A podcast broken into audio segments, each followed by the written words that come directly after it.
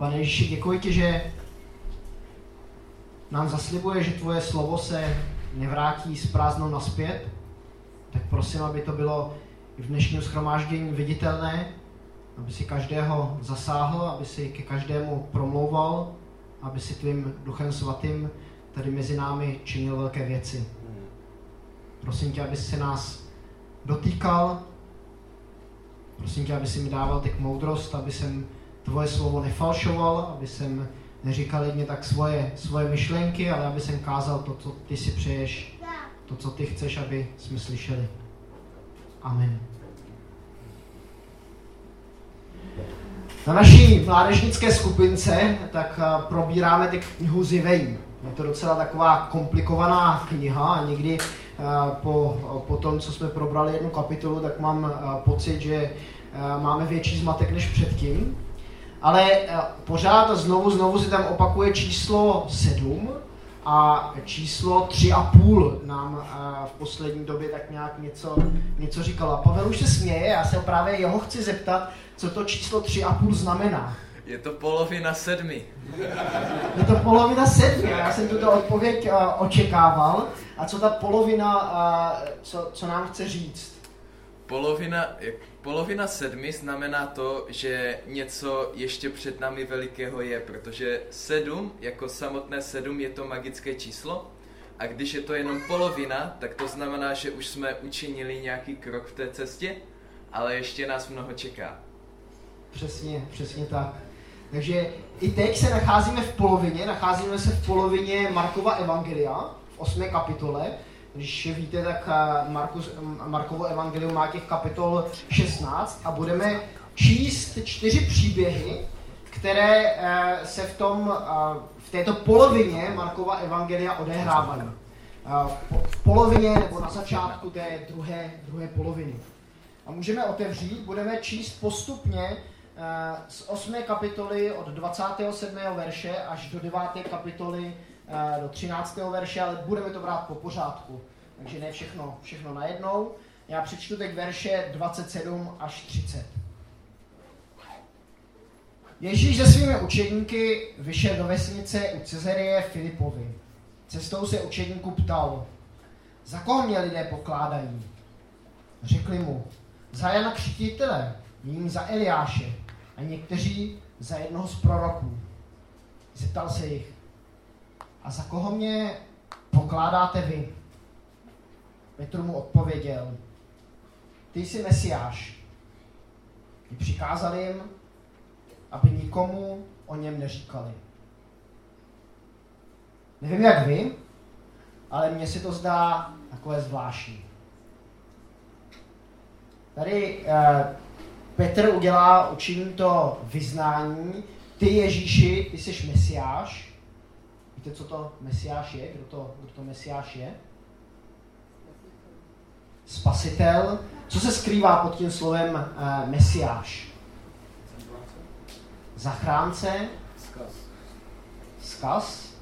Doslova to znamená, ty jsi ten pomazaný. A pomazaný, koho, kdo se pomazával? Pomazávali se kněží a pomazávali se králové.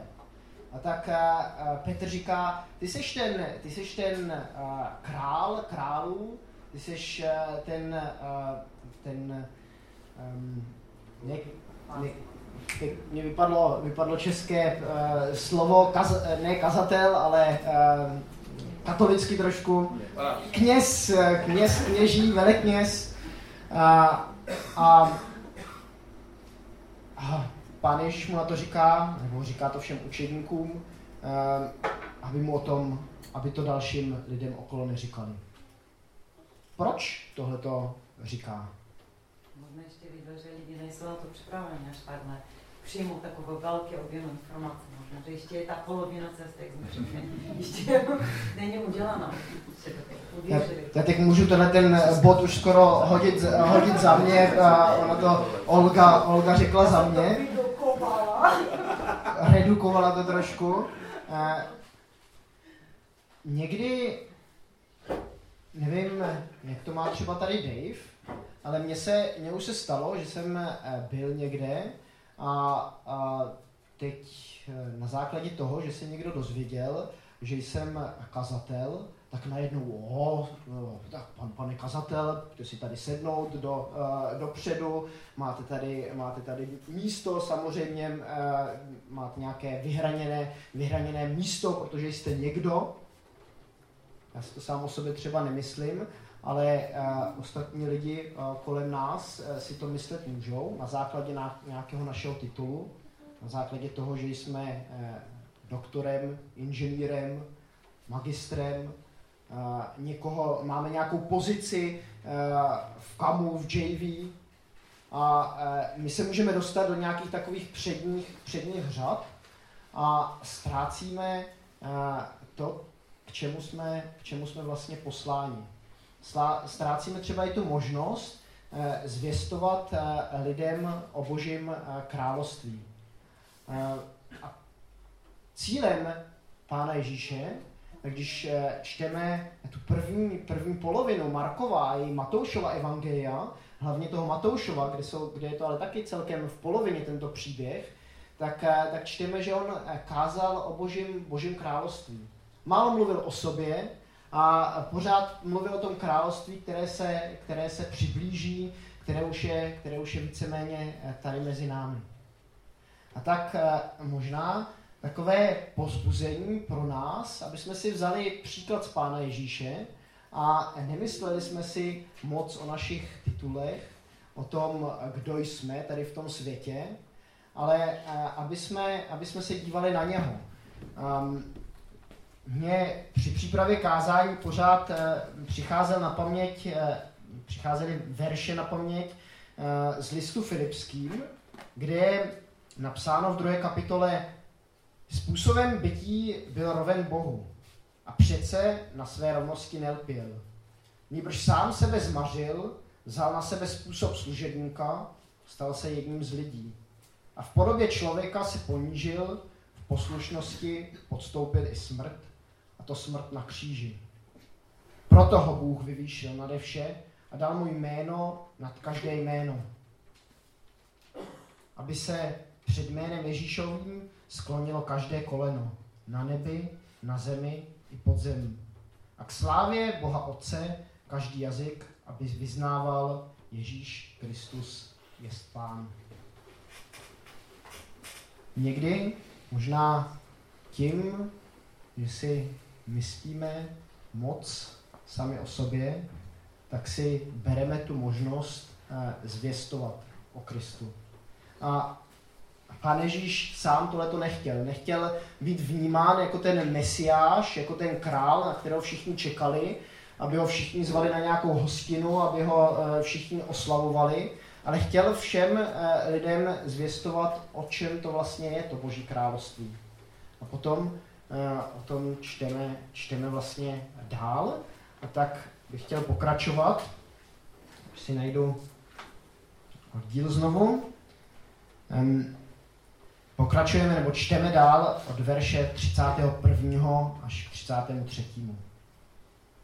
A začal je učit, že syn člověka musí mnoho trpět, být zavržen od starších velekněží a zákonníků, být zabit a po třech dnech vstát. A mluvil o tom otevřeně. Petr si ho vzal stranou a začal ho kárat. On se však obrátil, podíval se na učedníky a pokáral Petra. Jdi mi z cesty, satane. Tvé smýšlení není z Boha, ale z člověka. Se taková zajímavá věc. Ten Petr, který vyznal před těmi svými ústy, že Ježíš je Mesiáš, najednou je Ježíšovými ústy nazýván jako Satan jako, jako pokušitel. Jako někdo, kdo chce Ježíše odvrátit od toho úkolu, eh, pro který se na tento svět přišel. A chce to, protože má jiné očekávání od toho Mesiáše, kterého v Ježíši rozpoznal, eh, než eh, pán Ježíš má sám, sám od sebe. Chce ho od toho úkolu jakoby um, mu říct, podívej, pane Ježíš, takhle ne, ty jsi to špatně pochopil, tu svoji roli tady v tom světě. Ty by si měl dělat to, co já si přeju. Uh, ty by si měl chodit od vítězství k vítězství a, a jestliže to dělat nebudeš, a, tak, tak, seš ně, ně, tak tu svoji roli naplňuješ nějak špatně. Já jsem se ptal sám sebe při přípravě tohoto kázání, kdy Pán Bůh říká mě eh, při mých modlitbách, při rozhovoru, při mém rozhovoru s Ježíšem, kdy on mě odpovídá, jdi pryč ode mě, satane. Jdi pryč ode mě, ty pokušiteli, ty uh, režiséry vlastního, vlastního světa, uh, ty, kteří se uh, sám, uh, sám svým způsobem jako chceš nějak uh, prosadit, dívej se, dívej se na mě. Dívej se na to, co, uh, co já uh, chci tady s tím světem, tady s tím sborem, tady ve Friedlandě uh, dělat. Nedívej se na svoje myšlenky, nedívej se na to, co, co ty si myslíš, ale ptej se nejdřív, nejdřív na to, co chci já. A tak možná i pozbuzení pro vás, abyste někdy tu vaši představu, kterou o Pánu Ježíši máte, odložili trošku na stranu a ptali se, uh, ptali se ho znovu a znovu, uh, kdo on je, čím je a co s vámi, co s vámi chce. Někdy totiž máme už takovou představu a myslíme si, že už jsme přesně poznali, kdo Ježíš, kdo Ježíš je. Že už to přesně víme a že už nemá, nám nemá kdo co říct, že nám nemá někdo, eh, kdo co k tomu dodat. A možná, že v tomhle tom zrovna, zrovna hřešíme. Protože ho, jak Petr Grulich napsal tu knížku Vytunulovaný Ježíš, protože ho svým, eh, svými představami tunelujeme. Tak pán Ježíš říká, a čteme dál, 30. verše, 34. verše, zavolal k sobě zástup z učeníky a řekl jim, kdo chce jít za mnou, zapři sám sebe, vezmi svůj kříž a následuj mě. Neboť kdo by chtěl zachránit svůj život, ten o něj přijde. Kdo však přijde o život pro mne a pro evangelium, zachrání jej. Co prospěje člověku získá celý svět, ale ztratí svůj život. Zač by mohl člověk získat zpět svůj život? Kdo se stydí za mne a za má slova, v tomto spronevěřeném a hříšném pokolení, za toho se bude stydět i syn člověka, až přijde v slávě svého Otce se svatými anděli. Čtvrtý verše čtu, tak si říkám, o, o mám na to být křesťanem? Mám na to být následovníkem uh, Krista? Vzít na sebe ten kříž, který on mě přiděluje? Tady se píše o tom, že bychom měli jít s Ježíšem až na smrt. Tak možná máme před očima uh, ten teroristický útok v Paříži, a říkáme si, je to opravdu to, co Ježíš chce po nás? Možná, že Pán Ježíš mluví o něčem jiném. První řadě o, o něčem jiném. Možná, že se dostaneme někdy do té situace, kdy svoje životy pro něho budeme muset riskovat, jako uh, Jan Hus na, na hranici v Kostnici. Ale to umírání pro Ježíše je něco, co bychom měli dělat každý den. V listu Římanech tak se píše ve 12. kapitole Vybízím vás, bratři, pro boží milosrdenství, abyste sami sebe přinášeli jako živou, svatou, bohumilou oběť, to ať je vaše pravá bohoslužba. Umírat pro Pána Ježíše, brát uh, jeho kříž na sebe, znamená nechat proměňovat svůj charakter. Nemyslet si nikdy, že už jsme dostatečně dobří. Pán Bůh nás přijímá. Nás přijímá takové, jaké, jací jsme, ale jak už e, tady několikrát zkazatelně zaznělo, on chce, aby, aby jsme byli proměněni. A to na, ta naše proměna, tak tady v tom životě, tady na té zemi, nikdy, nikdy neustává. I když je nám už, eh, i když už jsme pokročili, nebo když jsou někteří z vás třeba pokročilejšího věku, tak ta a, proměna nikdy, nikdy neustane. A pokaždé, kdy si myslíme, e, že už jsme toho dosáhli, že už jsme dostatečně dobří, že už jsme dostatečně pro, eh, proměnění, tak uh, asi, asi něco v naší víře nehraje. Asi bychom se znovu nad sebou měli zamyslet a, a, a přemýšlet, kdy nás třeba Pán Ježíš chce, chce znovu proměňovat. Kde je, kde je ten kříž, který my máme, my máme nést? Kříž třeba našeho, našeho charakteru.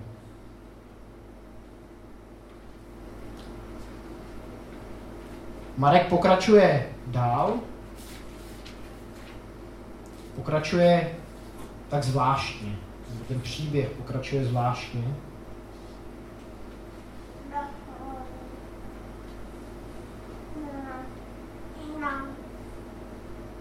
Po šesti dnech vzal sebou Ježíš jen Petra, Jakuba a Jana a vyvedli je na vysokou horu, kde byli sami. A byl proměněn před jejich očima. Jeho šat byl zářivě bílý, jak by jej žádný bělič na zemi nedovedl vybělit. Zjevil se jim Eliáš a Mojžíš a rozmlouvali s Ježíšem. Petr promluvil a řekl Ježíšovi, mistře, je dobré, že jsme zde. Udělejme tři stany, jeden tobě, jeden Mojžíšovi a jeden Eliášovi. Nevěděl, co by řekl. Tak, byl, tak byli zděšeni. Tu přišel oblak, zastínil je a z oblaku se ozval hlas. Toto je můj milovaný syn. Toho poslouchejte. Když se pak rychle rozhlédli, neviděli u sebe již nikoho jiného než Ježíše samotného. Když se stupovali z hory, přikázali jim, aby nikomu nevypravovali, co viděli, dokud syn člověka nevstane z mrtvých. To slovo je zaujalo a společně rozbírali, co to znamená stát z mrtvých. A vyptávali se, proč říkají zákonníci, že napřed musí přijít Eliáš? Řekli jim, Eliáš má přijít napřed a obnovit všecko. Jak to však, že, jak to však, že je psáno o synu člověka, že má mnoho vytrpět a být, opo, být v opovržení. Ale pravím vám, že Eliáš již přišel a učinil mu, co se jim líbilo, jak je to o něm napsáno. Zvláštní příběh. Na začátku deváté kapitoly tak je napsáno, řekl jim také, Amen, pravím vám, že někteří z těch, kteří tu stojí, neokusí smrt, dokud nespatří Boží království přicházející v moci. Někteří vykladači tak říkají, že Jakub, Jan a Petr tak to boží království spatřili právě na té, na té hoře, hoře proměně.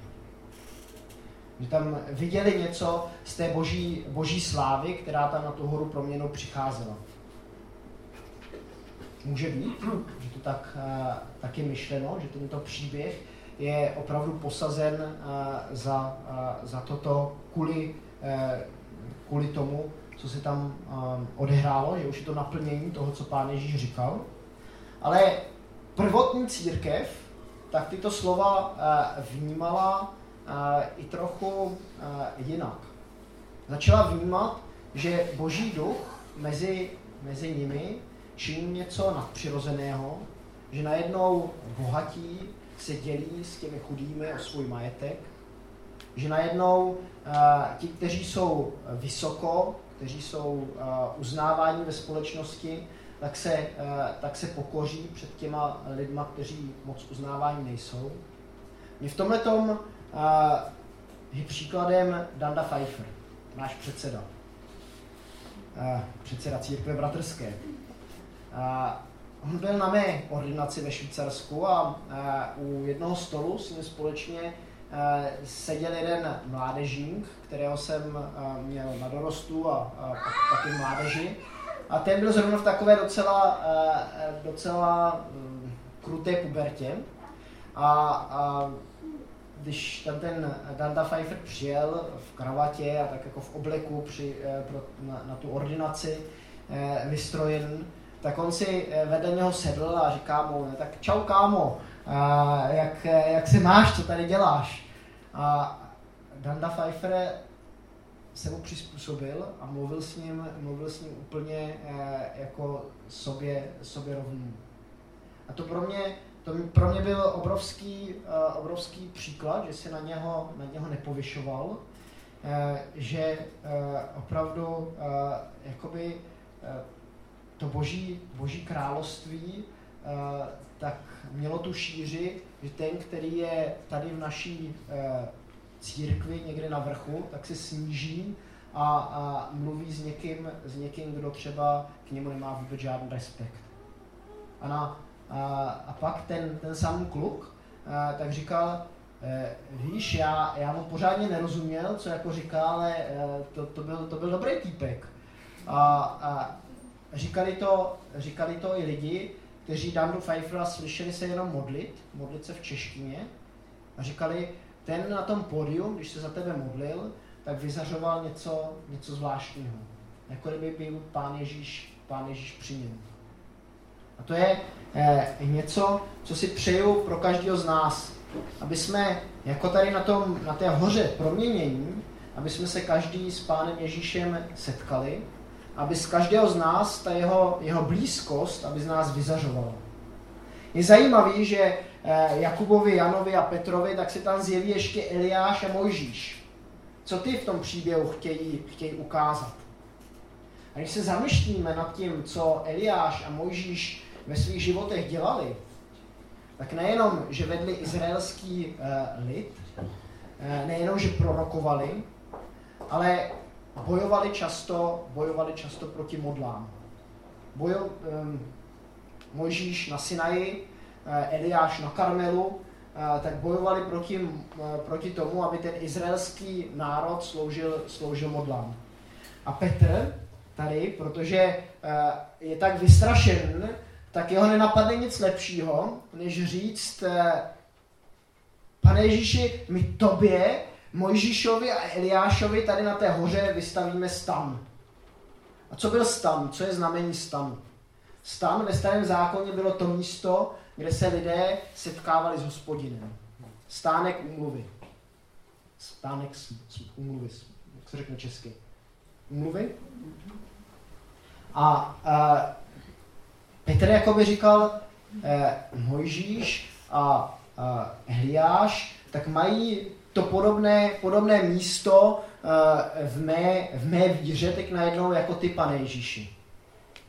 A možná i my eh, děláme v našich životech tu chybu, kterou udělal tady Petr, že nějakého člověka vyzdvihneme na pozici, na pozici Ježíše.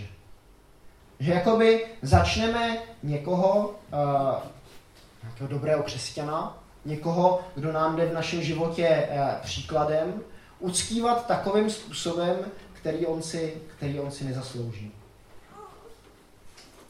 Můžeme mít tendenci sami ze sebou, že sami sebe vyvýšíme na, na pozici vedle, vedle Pána Ježíše, ale často děláme spíš tu chybu, eh, že o sobě třeba smýšlíme nějak malé, ale vidíme někoho a je to, je to takový jakoby uh, někdo, uh, ke komu vzhlížíme a uh, stavíme ho do té pozice, kterou by, kterou by zabírat neměl. Tak v tom našem příběhu Eliáš s Mojžíšem zmizí a Petrovo, Jakubovo a Janovo oči jsou upření jedně na Pána Ježíše samotného. A to bych přál každému z nás, aby jsme v tom našem životě měli opravdu ten eh, náš pohled eh, upřený, upřený na Krista, aby jsme si jim nechávali proměňovat naš, náš charakter, aby jsme brali ten kříž, který on nám každému, každému dává na sebe. Amen.